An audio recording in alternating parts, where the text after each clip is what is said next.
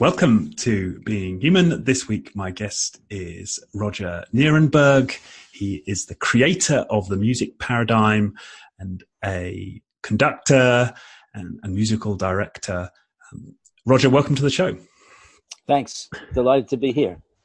Uh, so, the music paradigm is what I hope we'll explore in, in this episode. Uh, and it's about the lessons we can learn from an active or- orchestra um, that we can apply to a business context. And there's a very strong theme around leadership in the work that you've done.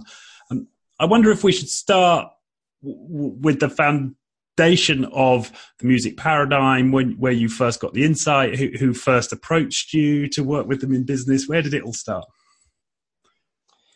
Um, if we go back about 25 years, uh, all I did was was conducting. I was music director for two orchestras, and I spent my life uh, in rehearsals and performances and uh, other duties of of being a music director, such as making programs and engaging soloists and so forth. Uh, and it began to dawn on me that the the principal impediment between me and the achievement of my artistic ambitions was the fact that there just wasn't a robust enough audience to support the kinds of activities that I envisioned.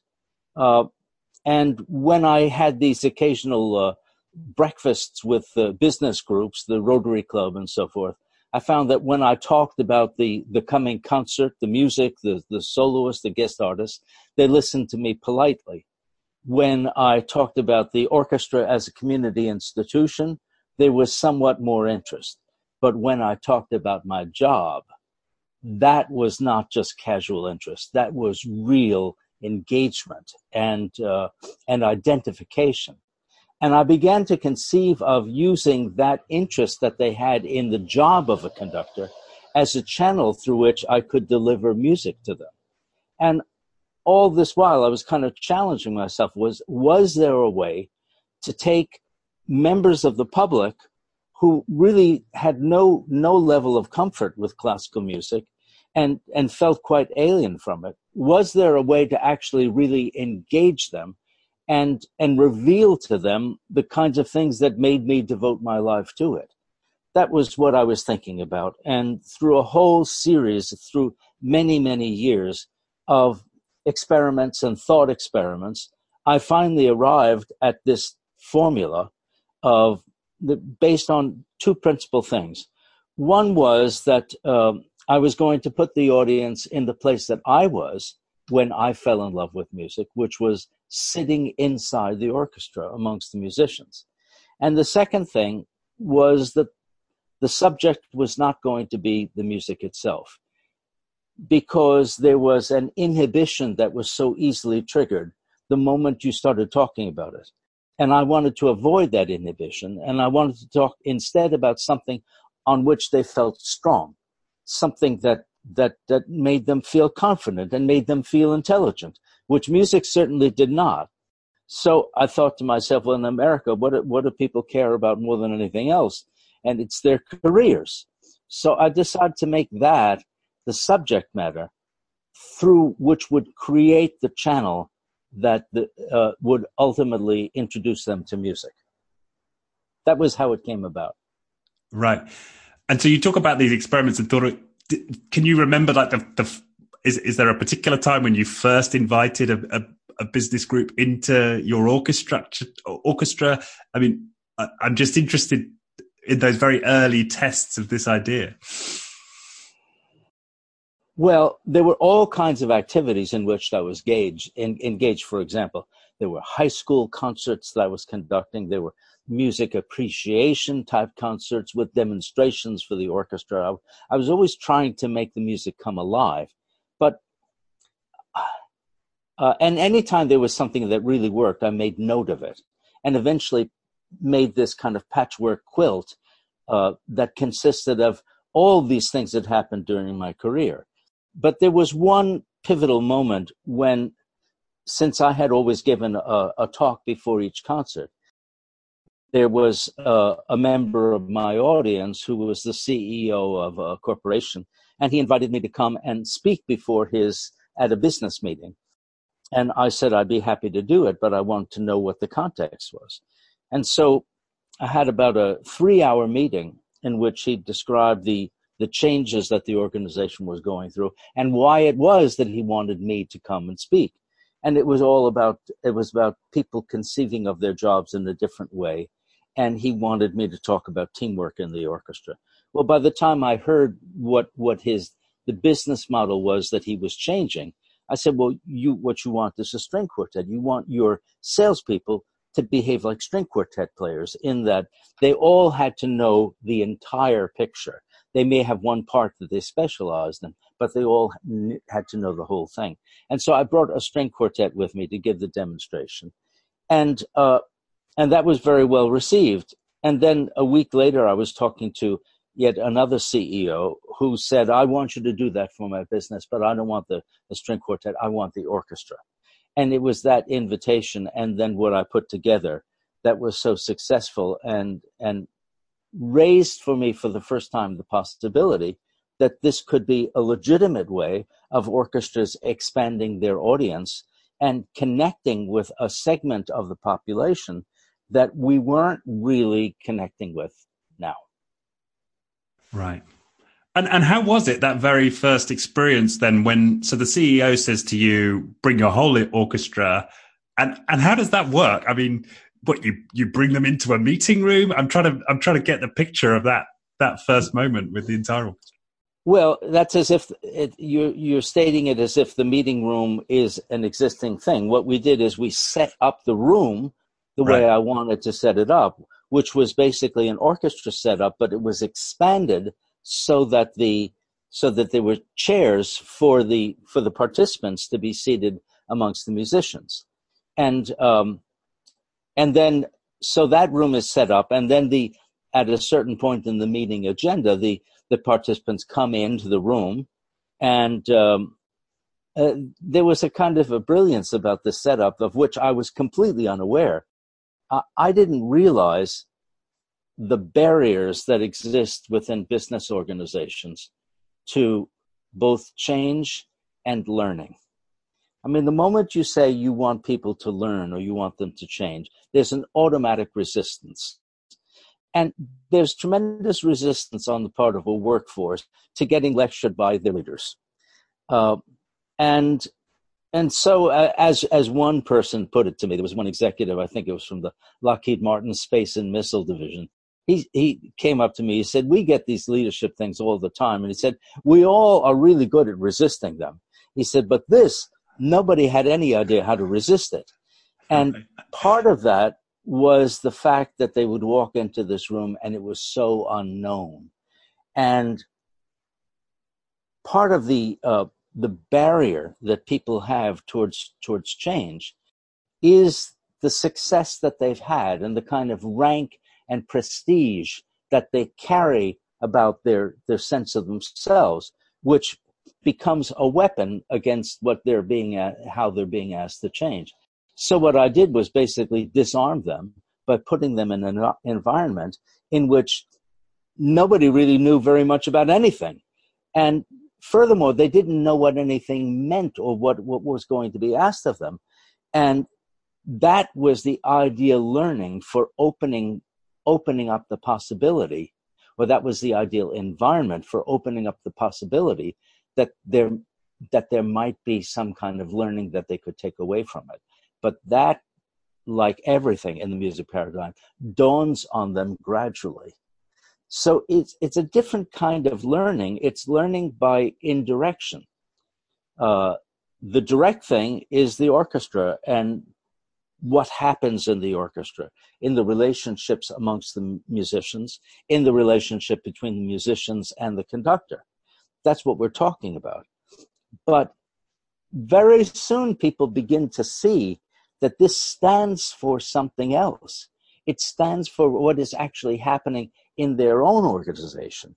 And I customize each session for that particular organization. So every demonstration that, that is going on is becomes for them once they understand it like looking in a mirror and seeing themselves by listening to the orchestra. But they see themselves in a very special way. And it's because of what music is. Because music is like a, a condensation of life. It's much more intense. It unfolds much faster. More gets packed into it. And in this mirror, because the same kinds of things that might take a week to happen in their normal lives will happen in the course of 10 seconds. And when they see it in that mirror, it's much easier for them to connect the dots and make relationships that are there in their own lives, but they're kind of blind to them because they're unfolding so slowly and they can't they can't actually make the connections. So this magic mirror, which is so artistic and so foreign and yet so revealing, so deeply revealing about the essence of what's going on, becomes like a fascination. That's kind of the right. way it works. Hmm. And so I, am getting I'm getting the picture now, and you, you do describe it really well in the book, uh, Maestro. Maestro, and so you've got a salesperson sitting next to an oboist, and a I don't know a department head sitting next to a violinist, and you're and, and what are you having them do in this context then? So so they're, they're not playing the instruments, right? They're, they're, they are not. Oh, no, that would it would it would it would make no sense. It would be a waste of their time to do that. It wouldn't even be amusing, and it would be extremely irritating for the musicians. Right. Musicians, after all, are professional people. Um, so, um, so no, what they're doing is their observations, exercises, and I direct them in the beginning. Uh, the first exercise is select a, a musician and just watch what they're doing and I give them a couple of guidelines. I say, you know, you'll all be fascinated by their incredible hands and the feats of coordination. But I talk, you know, you might be more interested in the strength that you see or the dexterity. But I say it doesn't matter what you see, it's whatever your curiosity is drawn to. So then I ask the orchestra to play, and I'm kind of looking around, surveying the, the, the group, and I'm looking for somebody who's really kind of in following my directions because the majority are not. But there's some people who are doing what what I ask them to do, which is sort of contemplating the act of of playing a musical instrument. And then when we stop, I go up to him, and uh, leave the podium, and I go up, I hand the microphone to that person, him or her, and I say, "So what did you see?" And so that's a, it's a very special moment because it really breaks the mold of the business meeting. Because most of the business meeting expectations are that somebody in the front of the room is going to be talking to you and telling you something, and you're going to be absorbing that. It's and they're not going to be asking you questions. And if they do, they're going to be asking, you know, the people are going to be raising their hands and they'll be calling on them. In this case, some person who's completely innocent is given the microphone. Not only that, but is asked a question about something that they know nothing about. And furthermore, when you come right down to it, the stakes are high because this is happening in front of everybody who matters in your career. And everybody is very conscious of the fact that this is going to stick, that what happens here. So it's actually it's actually a fairly high pressure situation. But my attitude towards it is extremely casual. And in addition to it i take on the responsibility of validating whatever it is that that they observe. To find in it the kernel of truth that's really important. And people are kind of surprised that here this casual observer just happened upon something that really mattered. But that's just my understanding of the orchestra and being able to, to validate that. So, so after that, the observations get more, more detailed and then more interactive. They begin to move from their chairs, some of them, whom I choose, from their chairs up to the podium and standing behind the conductor. So now they're becoming more and more engaged and there's more to talk about. That's kind of the progression. Right. And and what are the the types of things that people learn about themselves? I mean, I'm, I'm sure uh, there's a multitude of of lessons, right, which depend on the context. But what are the types of themes that emerge? Well, for example, there's one exercise that I nickname the podium and the chair. It's when I bring a couple of people from the corner of the room, the distant corners, and I, I bring them up to the podium to stand behind me. And I say, your job is simply to listen to this music. You've already heard it a couple of times from your chair in the earlier demonstration, but now you're going to hear it from the podium and you're going to, re- you're going to tell us what it's like here compared to the way it was there. Well, you know, the orchestra creates a wave of sound and the wave is directional and it's all converging at the podium uh, something that most people don't realize. So the way the music sounds on the podium is totally different than, way, than the way it sounds in the chairs. And furthermore, I choose people on the perimeter where the, the wave is moving away from them. And so it's a very different sound than it is when the, when the wave is coming at you. It has much more energy. It has much more clarity. It's much more vibrant. It's, it's striking the difference and that's what they I asked them to talk about. Um, and uh, they they say whatever observation they're going to have. Often these observations are humorous because it's a vocabulary that they don't have. They didn't know how to talk about it. Um, but it's all very good-hearted, you know. And uh, and frequently in these sessions, there's a lot of laughter, uh, and the laughter is not people telling jokes. It's just that the uh, absurdity of the situation uh, leads to laughter. But then I generally make the point, which is a really important point, about the fact that, first of all, when you compare what you hear on the podium to what you heard in the chair, you realize the chair has a lot of blind spots. There are things that you can't ascertain from that chair just simply because of its position. Um, and that it makes you realize that if you live on the podium, you don't really know that reality in the chair. And therefore, there is a kind of a, a gulf of misunderstanding, which is almost inevitable between any leader and the workforce that's taking direction. Because the same words have a different meaning when they're spoken on the chair than when they arrive, when spoken on the podium than when they arrive in the chair. And any conductor, any beginning conductor knows how easy it is to give a direction that makes perfect sense to you that leaves the musicians scratching their heads about what the devil did that mean.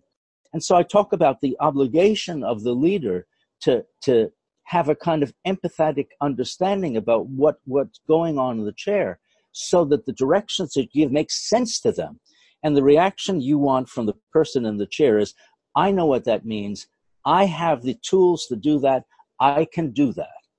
And if a leader gives those kinds of directions, you get cooperation. But because many leaders are not disciplined in this, what they end up doing is giving directions that evoke hostility. They, they evoke confusion. They evoke frustration. And they're very well meaning, but they're not effective. And a lot of it is because of this misunderstanding about the podium and the chair, which is a fundamental thing about organizations.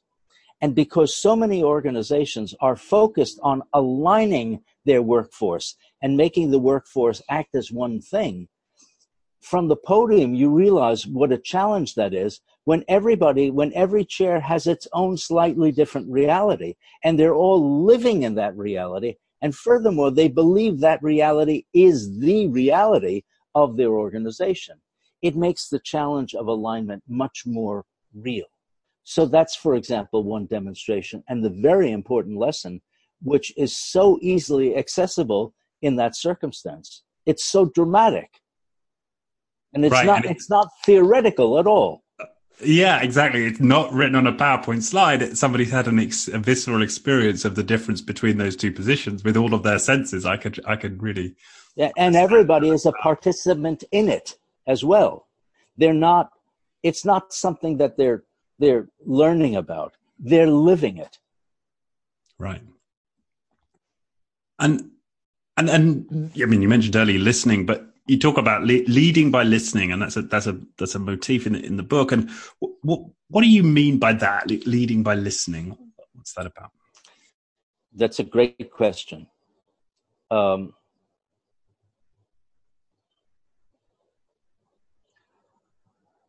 people think that conductors have a lot of authority. I mean, they, if there's one job in the world that speaks authority, you think of an orchestra conductor who issues orders to the musicians and the musicians carry out those orders. But that's not the reality.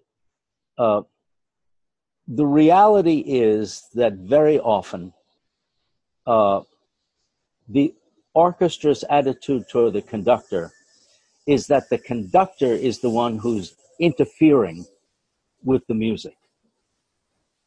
Uh, and the conductor, meanwhile, these very, there's a streetcar who's passing by. Uh, we're in New York City here. Uh, a street cleaner, I mean. Uh, so the, uh, the conductor is really dedicated and is really trying to contribute, but doesn't doesn't really have credibility with the orchestra. And a lot of it is because the conductor doesn't really know how to listen to the orchestra. And I think that you can extend this very easily that most leaders don't know how to listen to the people whom they lead. And I think the source of it is that our education focuses a lot more on how we speak and what we put out than it is our ability to take in, to see in depth, and to examine what's, what is meant by something, and to examine what is said and what is not said, and what is implied. There's, there's, a, there's listening deeply and comprehensively and understanding. When, when a conductor knows how to listen to the orchestra, orchestra the result is uh, cooperation and and people coming together and working together. Uh, furthermore, when an orchestra listens to each other,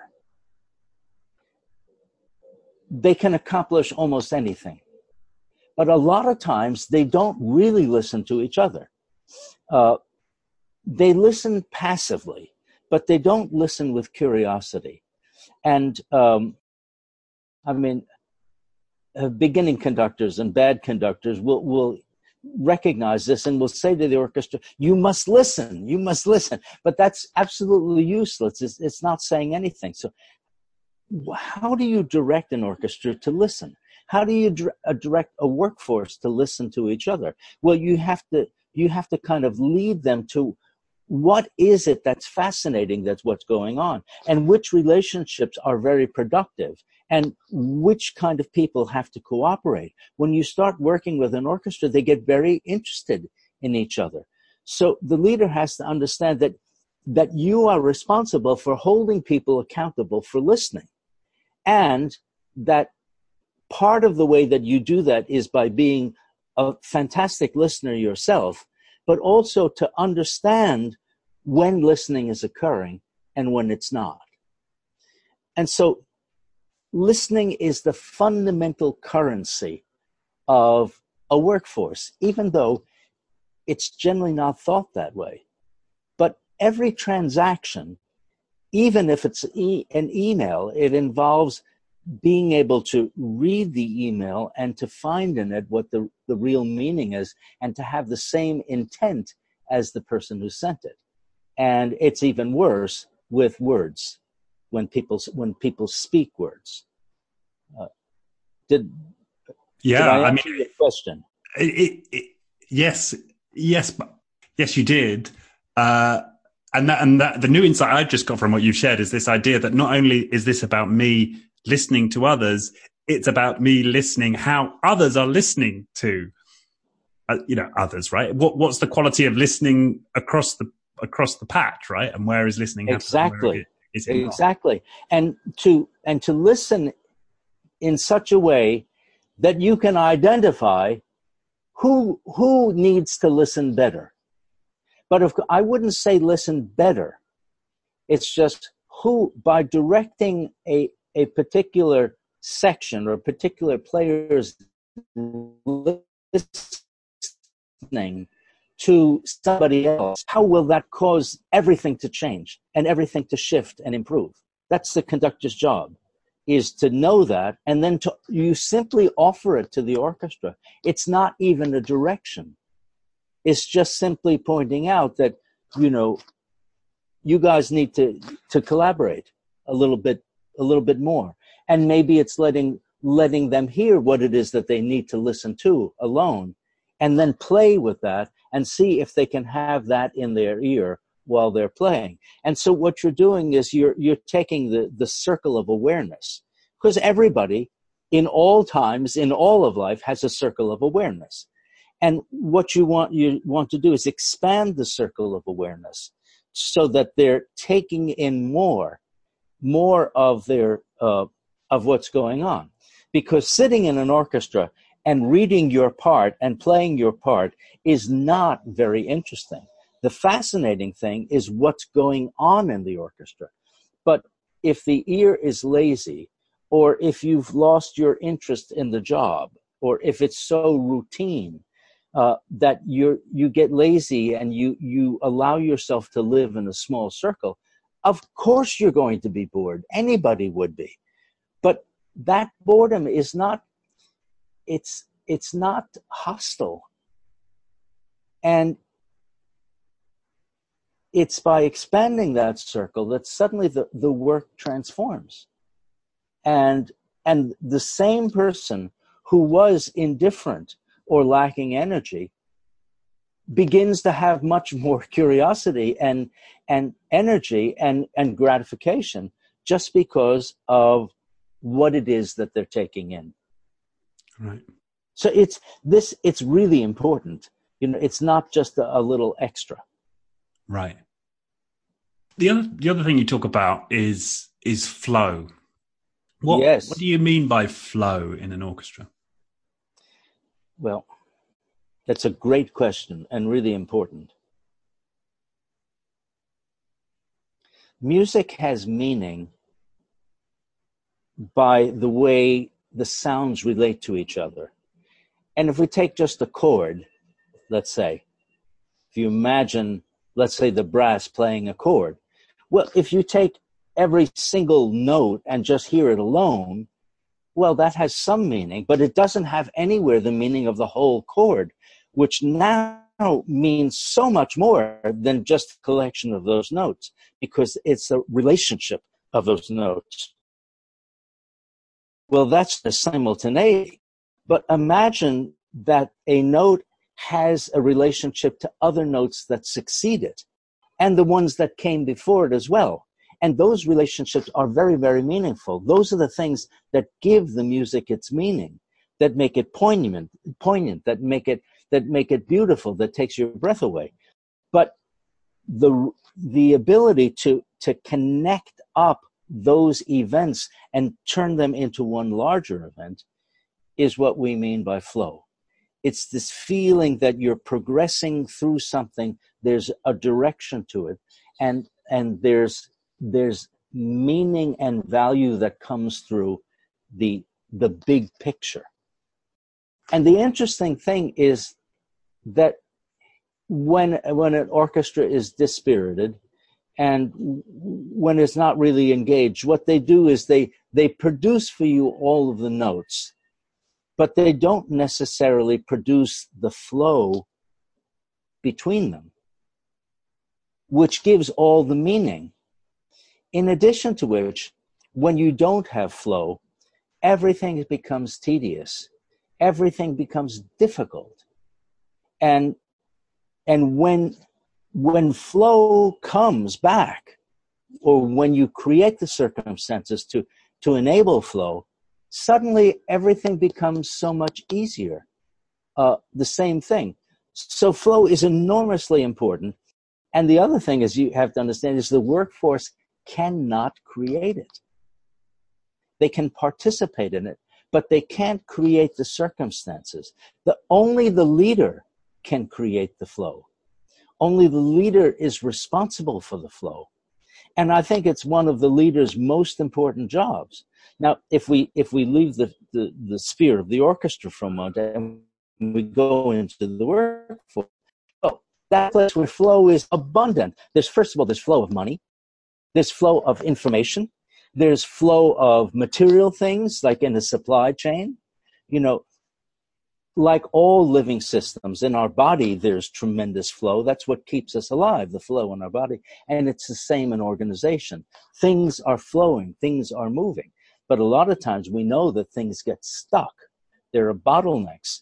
Uh, people end up waiting or having to rush and and uh, and suddenly the effectiveness of their work goes way down and so to to make sure that to manage the, the flow and make sure that it, it's continuous that's the leader's job. Right and and what are some of the ways that a leader can can cause flow in a, an orchestra or in the work well let's workplace? talk about in an orchestra. I frequently find myself saying to musicians tell the story of your line. Um, and that gets them thinking in a different way. And then I'll, uh, I will suggest a kind of story like, this is the goal, you know, this is a story about how we get from here to there. And then they'll, they'll play something, but they may not have seen something. So I'll point out, I said, but that when it takes that turn, that's the best part of the story or I'll say, when you started out, you're giving away too much. You have to begin with once upon a time and then draw the listener into the story and engage them. So they start thinking about that. You, you talk about, you know, goals. You talk about climaxes. You, I sometimes, you know, I borrow from the, the, the domain of the actor where, um, uh, what is the word? Every actor is supposed to have an objective. Your character has an objective. What is that character's wanting to be? And that the, the mixture of all those objectives creates the drama. Well, I try to get the musicians to have sometimes an objective about their goal. Like your, your objective is that you want to play higher than the, the, than the first violins do. You second violins in a particular Mozart symphony. I ask for that because every time the line goes up, it's a potential to achieve that, that objective. So all those things which get them to, to see uh, uh, with a wider lens, um, they bring about flow. But I guess maybe the most important thing is the way you use the baton. Because if you use the baton in a kind of a digital way or pointillistic way, that it's, it's connecting different points, right? That doesn't have any flow. It's the way the points are connected in the motion. And the interesting thing is that if, as a conductor, sometimes with, with a good orchestra and an orchestra that's listening well to each other, all you have to give is the flow. And if you look at, you know, very great conductors like Carlos Kleiber, where people say that sometimes he doesn't seem to be conducting at all. But that's not it. What he's doing is he's showing a higher level meaning and he's making the flow of the music much more readily accessible and trusting the musicians to execute the particular transactions and connections. And I think that's directly applicable to other kinds of executives as well, who frequently misunderstand how they add value. They think they add value by getting into the work of their people. And, and what that does is that gums up the work. If they could understand what, how the leader can create the circumstances to get the work flowing, then it's so much easier for them to do the work. And then they feel a very cooperative relationship with the leader as opposed to this this tolerating the leader's ineffective presence. right. I mean, let's face it. Let's face it. Most workers don't have a very high regard for the people who manage them. And And I think it's because management and leadership is very counterintuitive. It's it's very misunderstood.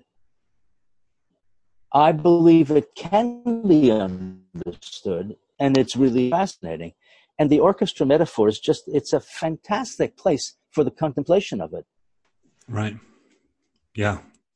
And what I'm getting from what you're sharing now is that there's something that the leader does in achieving flow, which is having people connect dots, which is having them see a, a bigger narrative, uh, is having them, I suppose, connect the past and the future in some way. So it's it's it's like an elevation of the consciousness of the people. And I know that sounds quite highfalutin, but it, it, that seems to me like what you're saying here. yeah, well, you say it really beautifully. I re, uh, talking to you, I remember the chapter that I wrote about flow, and I talked about the beanbag game, where it's, it's very because it's oh, very. Click, click. Uh, well, yeah, what you uh, it's the it's not the beanbag, it's the rock game. Yeah, and you have these two two rocks in front of you, and the first thing you do is you click the rocks and then you put the rocks in front of the person you're seated in a circle and you put it in front of the next person who put and the person to your left has put their rocks in front of you and then you pick it up and then you click it and then you put it down there and then you pick up the new rocks and you click it. And so theoretically the rocks travel around in a, a counterclockwise direction. Right. Uh, but what happens when you play the game um, is that the rocks start to pile up because somebody somebody can't can't manage the rocks and and it's all broken down. And so that's because in that circle there's no flow. And what causes what breaks it up is that people tend to focus on just their acts what they do step 1 step 2 step 3 which is a kind of digital thing eventually what people learn is that there's a kind of feeling, a rhythm, a flow to it.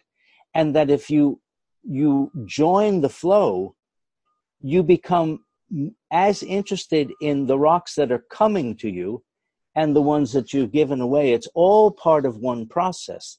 And then it becomes suddenly, it becomes very easy. What you had struggled with, you're now having ease because the flow is what enables it. And the other metaphor that I use for this is the riding of a bicycle. Because, uh, of course, for a beginner, it seems impossible. You get on the bike and you fall down. And it's impossible to stay up. What you don't realize is that when you start to get into it, there's, there's this force that appears and that holds you up. But that you have to, you have to allow it to enter into that.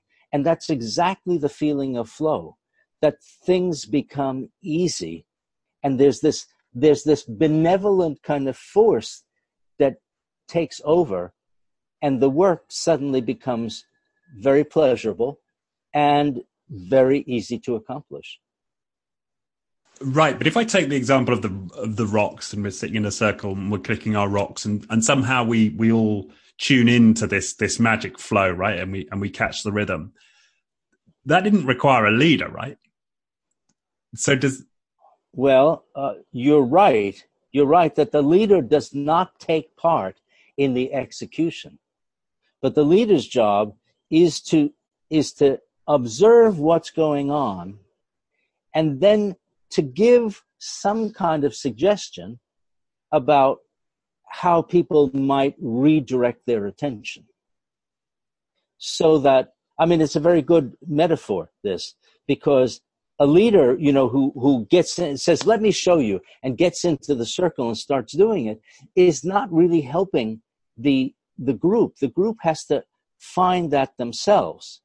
And so what a leader will do will try to be you you find the people who are doing it really well. You find the people who aren't doing it very well. You you focus on the relationship between them. So you might like i'm just imagining myself in this situation. You might just take two people and have everybody watch and and have them and demonstrate it wrong first and then have them demonstrate it right and then say, well, what is the difference? Have them explain it. And now let's let's have four people do that. And so you're not participating in it, but what you're doing is you're creating the circumstances for them to discover something that they could have. They're on the cusp of having it, but they need to be guided in order to do that. I think that's what leaders need to do. And of course, listening in this case becomes uh, observing and and observing comprehensively and having some notion about what's missing what what consciousness would enable them to do this right that and that sense. might be done with somebody in the mailroom about how they you know of course they're doing their job but it could be much more effective if they understood the value chain you know value chain is the thing that the process the business process that that moves from one stage to another stage to another stage. At each stage adding value. So at the end you have the product but the product has all that value which has been added onto it. Well that's something that flows. But a lot of people they don't see the value chain. They just see their little process in it. They're part of it. And of course that's very boring. Uh, but if you get them to see get curious about and see more of the value chain now not only does the work become more interesting but they begin to find ways to innovate to to be more efficient to have fewer errors to have greater speed greater accuracy all these things that businesses live on and crave. Right right. Yeah and that's interesting because a lot of the, the, the people we speak to who who focus entirely on this idea of flow in the workflows will will also link it to this this idea of, of, of joy and people enjoying their work. And and actually these are two these are in some senses the same thing. Um, when we're observing flow we're also observing people in enjoying what they do and, and and getting gratification from it. But let's think about why they enjoy it. You know that of course, it's true that people feel joy, but w- I like to look at it a little bit more deeply. What is that? That's people connecting with each other. That's people sharing with each other. It's a very social thing. It's a collaborative thing. It's uh, it's a kind of a game, you know, and and it's a way of feeling that you're part of something bigger that has greater meaning than what you alone make? You know, all those things come about, which is why, you know, with good conductors, it seems so very easy. It seems like they're doing nothing. What of, and in a way they are doing nothing because they've created the circumstances where the orchestra does everything. But that's because they created that circumstance. It, it that work, a workforce will not default to that. And if it falls off of it, it needs to be put back into it. Right. Right. And then if I can say one more thing, when you've when you've created that dyna- dynamic and and this value chain is flowing and it's running itself, well what does the leader do then? You're not on vacation. Well then what you do is you begin to look beyond the whole thing and think about the forces outside of you that are that are ultimately affecting what's going to happen. You start looking further into the future. You look further in your own field. You look for where are the what are the trends? Where's the innovation? What's the state of the art? And you have the space to do that because you're not having to put out fires and manage things in in the organization because you've created the circumstances for that to work Right. Yeah. No, that's uh, that that makes that makes a lot of sense. And actually, the people I've spoken to who who lead organizations with very high levels of flow um, have very empty diaries. And I think the, the, the metaphor works in that sense. They're not involved in everybody's work. Uh, they've, cre- as you say, they've created the circumstances where there's a lot of a natural flow in the organization, and they they don't need to get so involved. And as you say, that gives them space to to look elsewhere. And looking elsewhere is really important. The way uh, I believe it's uh, Stephen Covey in uh, the Seven Habits of Highly Effective People when he's talking about the difference between leadership and management. He said if if the workforce is is clearing its path through a jungle and there's a machete, you know, and they're they're cutting cutting away and creating a path. The leader's job is to climb up to the highest tree and take a look and say, "Wait a minute, we're in the wrong jungle." you know, right? The, yeah. the the managers, the ones who are managing the clearing of the path. Yeah. So that's a very important function. Yeah. Yeah. Um, I can, yeah, I can, I can see that. And just briefly coming back to the idea of the types of interventions that the leader makes in order to achieve flow. One thing that really struck me in the book, um, as somebody, I'm not a musical aficionado, was, was one of your, um, well, I suppose fictional musicians talks in the book about the problem of going my own way. And the worst thing that can happen if there's another musician who's trying to get it right. And one of the things she talks about is there's a, a, lot of concentration within an orchestra to stay in tune. And I'm thinking from the outside, well, that's getting the note perfectly, playing it perfectly. And she says, no, it's not that because it's what you really want to do is find the to be in tune with each other. So even if you're not perfectly in tune, uh, you don't want to stick out. So if you're perfectly in tune, but the people around you aren't, then the audience will hear that. So it's much better to sync with the the musicians around you than it is to try and achieve some sort of perfect note. Uh, or at least that's my translation of it. Could you say a bit about that? Because I, I, I found sure. a good insight. Well, you've introduced a really important topic, um, and it is uh, ambiguity. Uh, a lot of organizations talk about that. Uh, I don't know whether you know the term VUCA, V U C A, but it stands for volatile, uncertain, complex, and ambiguous. And it is the challenge of organizations in our time.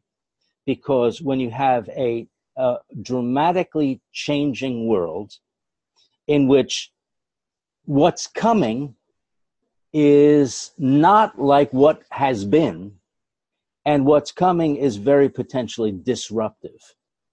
Let's say you're in an industry and there's going to be a, a, a company which is very innovative and is going to find something that just blows everybody out of the water. That's a cliche. Let me say it better. Uh, that um, that suddenly makes it unprofitable for all the businesses, the other businesses, because this has changed the game. That's disruptive. I mean, it could be that way. The, the disruptive could be that there's you know there's a, a fire and your plant is destroyed or something you know disruption is something that changes the game. Uh, and that's where the, the circumstance is volatile or it's uncertain because you don't know what the important what the rules are.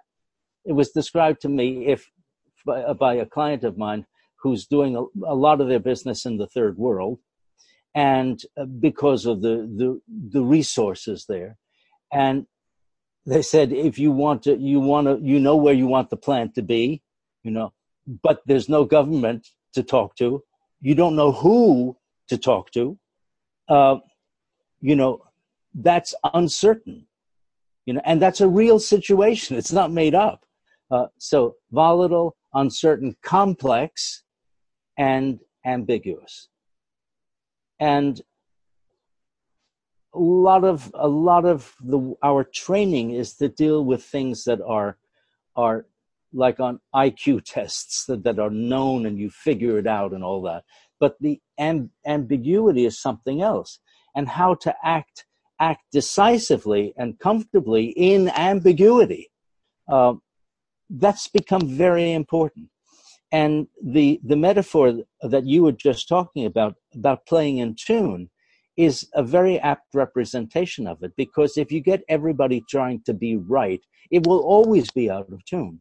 What you need to do is is and and, and musicians will gravitate to this because they're very good at it.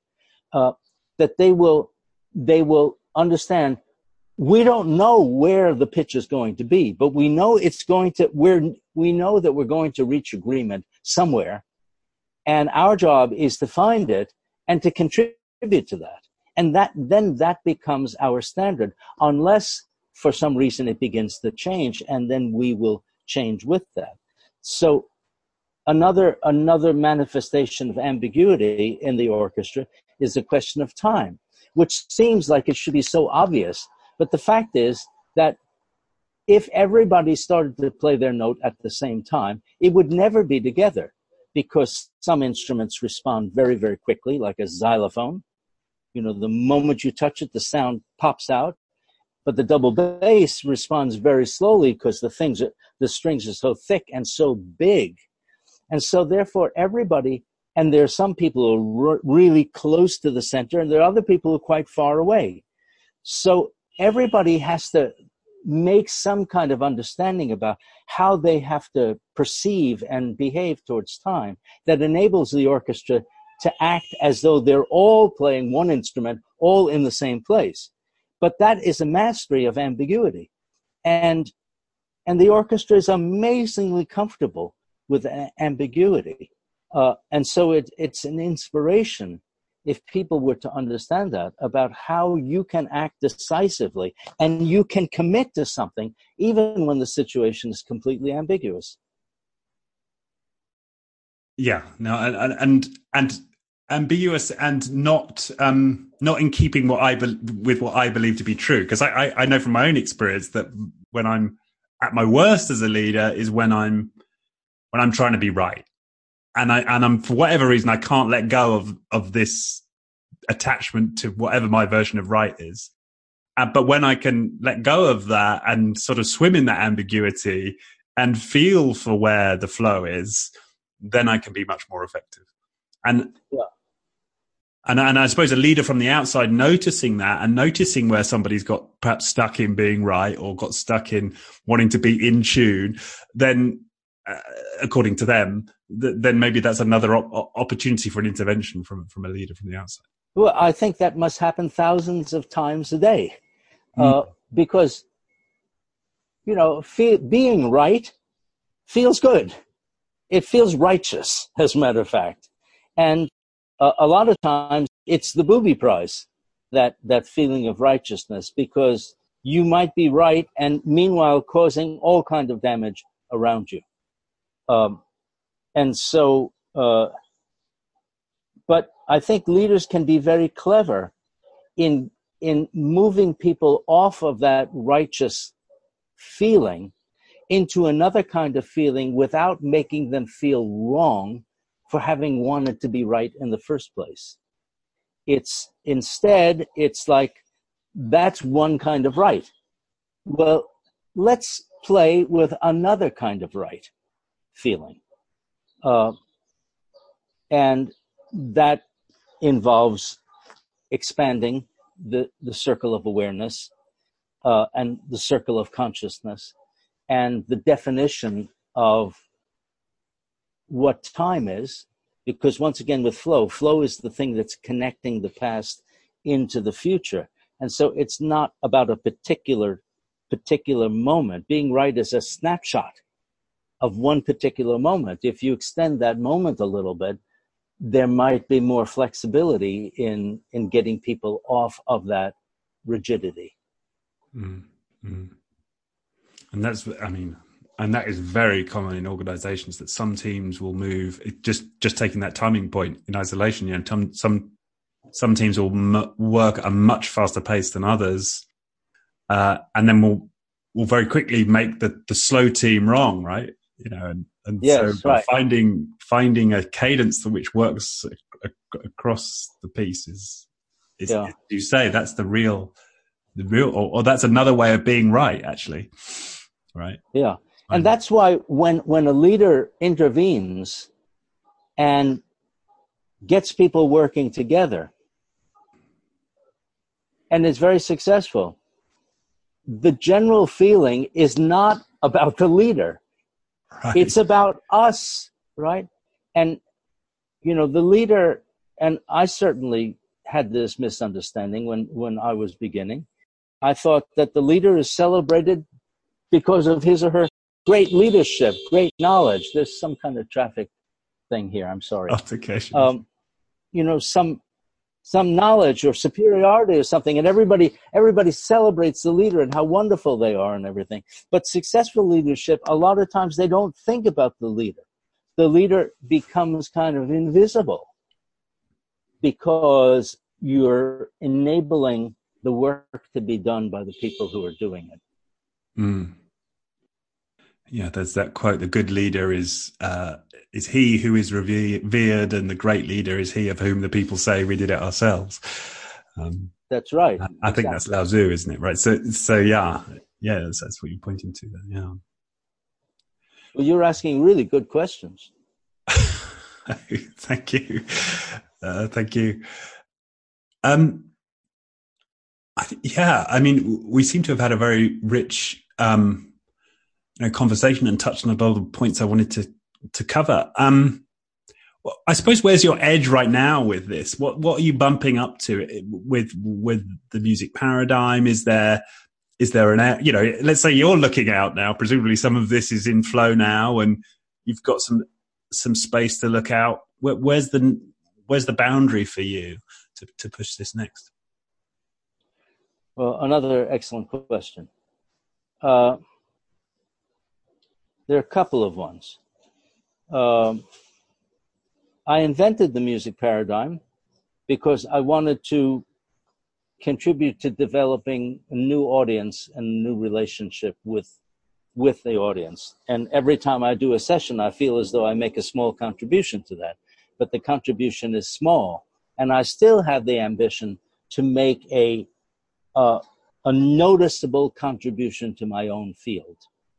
Um, and in the orchestra field, I think uh, there's a great deal of rigidity of thought. Mind you, you know, it's populated by great people, great, great musicians, and extremely dedicated people on the on the management side and the organization side who are very, very dedicated to it. But the but it's locked into um, it's kind of a, there's a poverty consciousness i guess that's the way i would put it because we we in the arts we we generally don't make money. We often lose money. Uh, and and there are some people who have to somehow come up with the money in order to keep us afloat. And that's a very that's a very difficult job and a very high responsibility.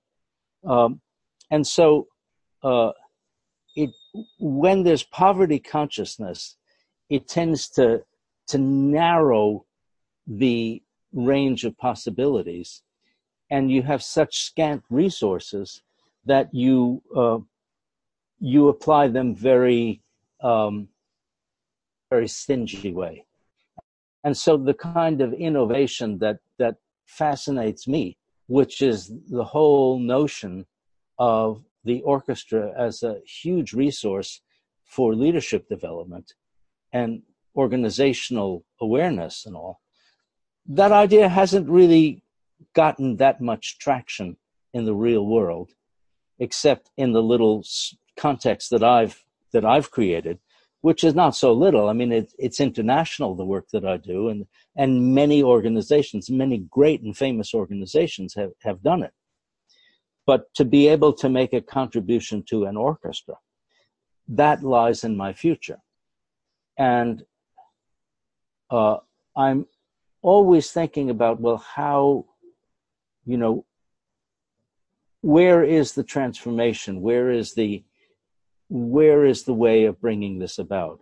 But i build castles in the sky about um, a, a kind of a concert that i could put on which is almost entirely funded by the the fees, the leadership development fees that are raised by the various demonstrations that the orchestra does. And in this case, the demonstration would just simply be rehearsals because I have found a way to derive great training value by people just sitting in and watching me rehearse.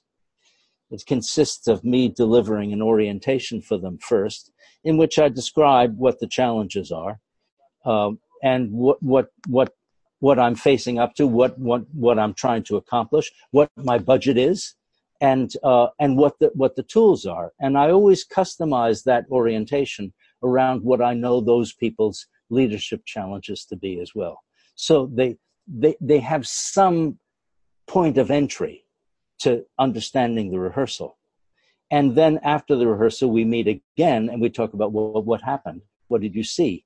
You know, uh, what were the tools? What could you use? That kind of, well, to to uh, to do that and and to raise, you know, what would be substantial revenue, um, that's revolutionary and that is disruptive, in fact. And so that's what I'd like to do. That, however, is a, a, a great summit. And the path up there is very it's high it's very high elevation. I'm at base camp one there.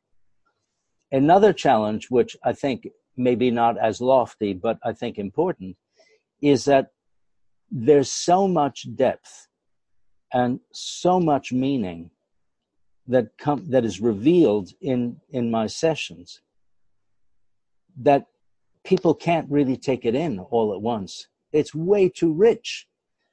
So what i'm trying to figure out is how can i deliver value to my clients without actually having to be there myself? What what can be done? And that's a fascinating it's a fascinating challenge. Um, and you know it's one thing to create something that is uh, that works that exists already in the world and you're just creating another version of it but i tend to inhabit the world of things that haven't been and and it's always much more difficult to bring them about because people don't have a clear frame of reference for it they can't you can't really explain it to them because it hasn't yet existed. So, exactly what that intervention would be, what kind of training, that's something I give a lot of thought to. And, um, uh, and so I would say I work on that every day. Right. Those two things. Right. It seems to me, I'm just listening to you speak there, that if a big part of building a successful business is building a successful community, a productive community. Um, if we take that premise, then then music as a means for community building has been, you know, a part of human history for forever, right? I mean, yes, and and yet it, it is somewhat reduced right now to the types of workshops that you hold or the the offsite, you know, the the, the that that sort of crazy executive who will sign up for some kind of music workshop. It it it it's in that territory right now, and it seems to me that that, that almost that it's almost the question: Why not? Why do we not have music as as a playing a greater role in our day to day interactions in the workplace? It's it's an interesting question.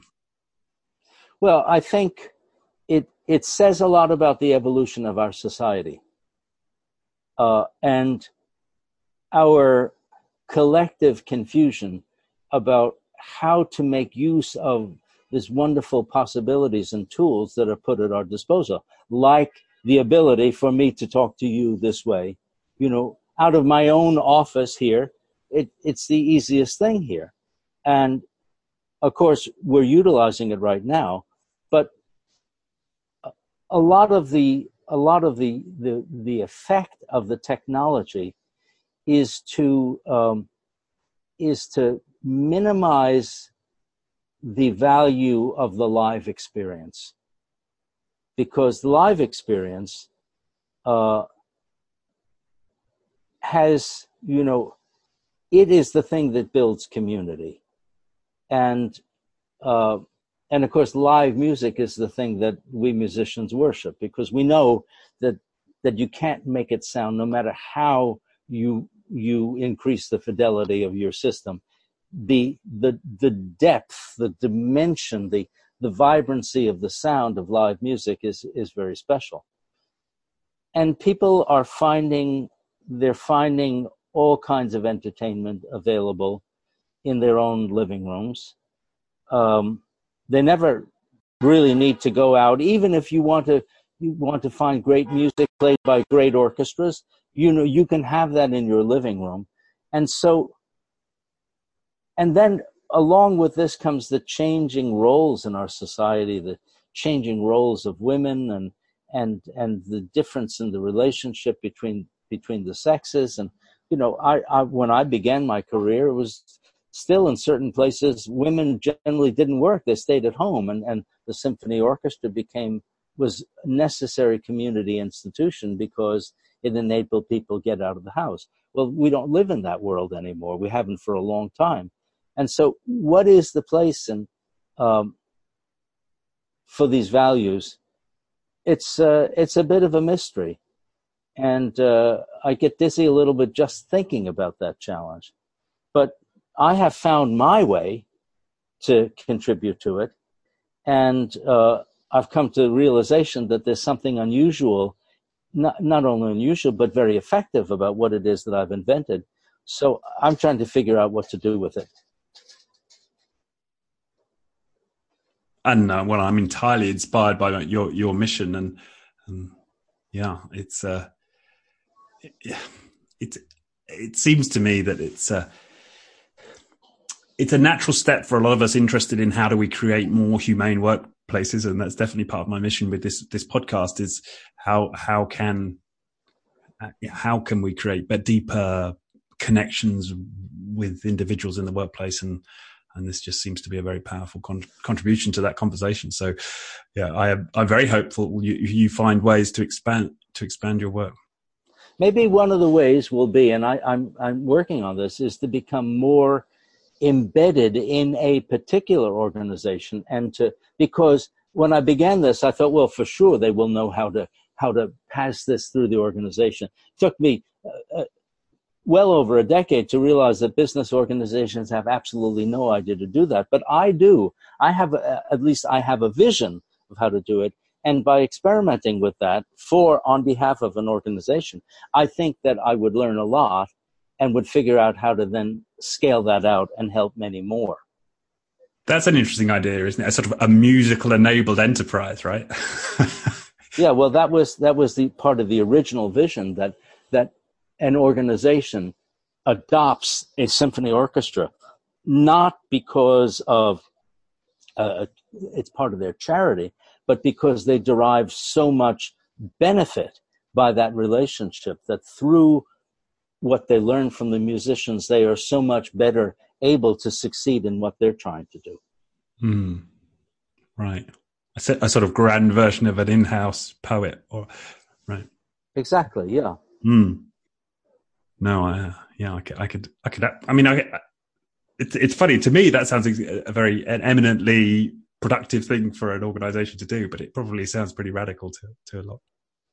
To a lot. Well, I, I, we live in a world uh, in which people are, um, a lot of them are really, they're fearful of looking bad.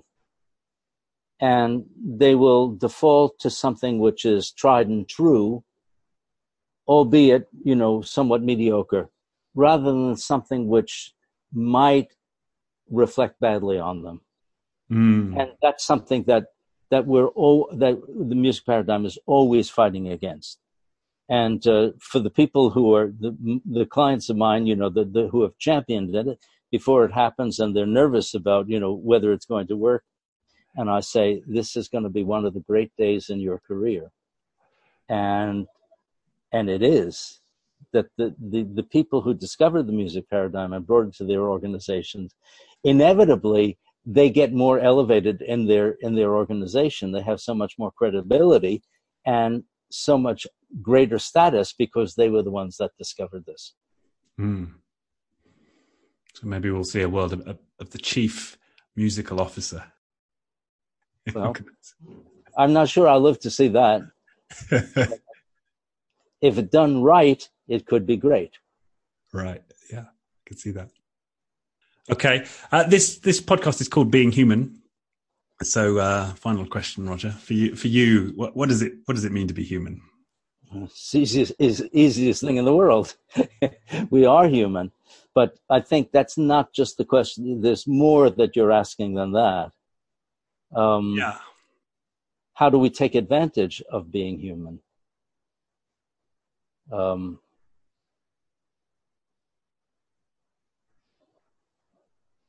well, I think, of course, there are a thousand different ways this question can be answered. I would say that it's important to locate your inspiration. Uh, it's important to know when you're inspired, not to sort of just have it pass by, but to recognize this is a moment where I really felt inspiration. And then to, to contemplate that.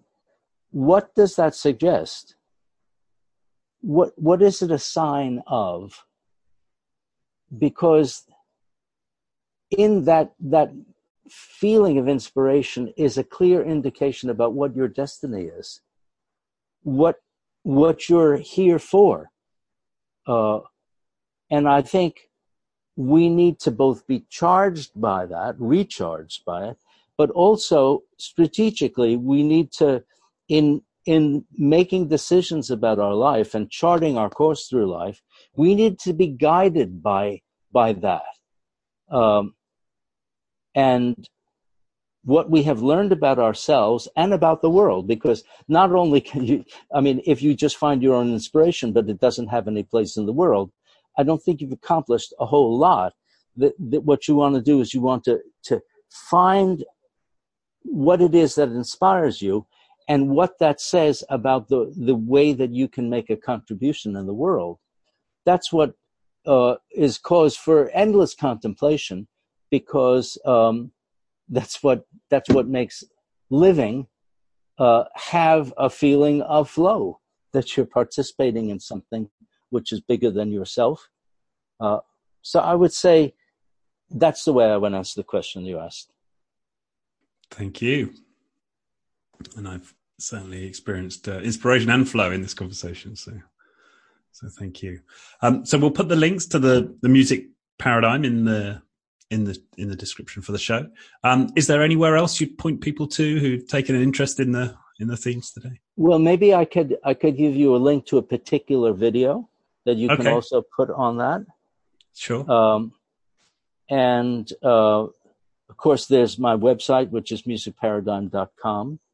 Uh, and there, you, that's the way to make contact with me. It's also the way to, uh, there are blogs that I write and there are, um, you know, there are videos and, and, uh, things that I think will be of interest. Um, there's even a Facebook page and uh, many people have become friends. And um, that's it for now. Okay. Well, we'll put the link. We'll put the link to the website, to the video you've just mentioned, and, and the Facebook page. Fantastic. Well, it just remains to thank you for your time. It's been a fantastic conversation. Well, I enjoyed it a lot. Great. Um, yeah, and uh, enjoy the rest of your your day in New York. Thank you. The Being Human podcast was brought to you by First Human. For more on First Human's human focused coaching and leadership programs, head to firsthuman.com.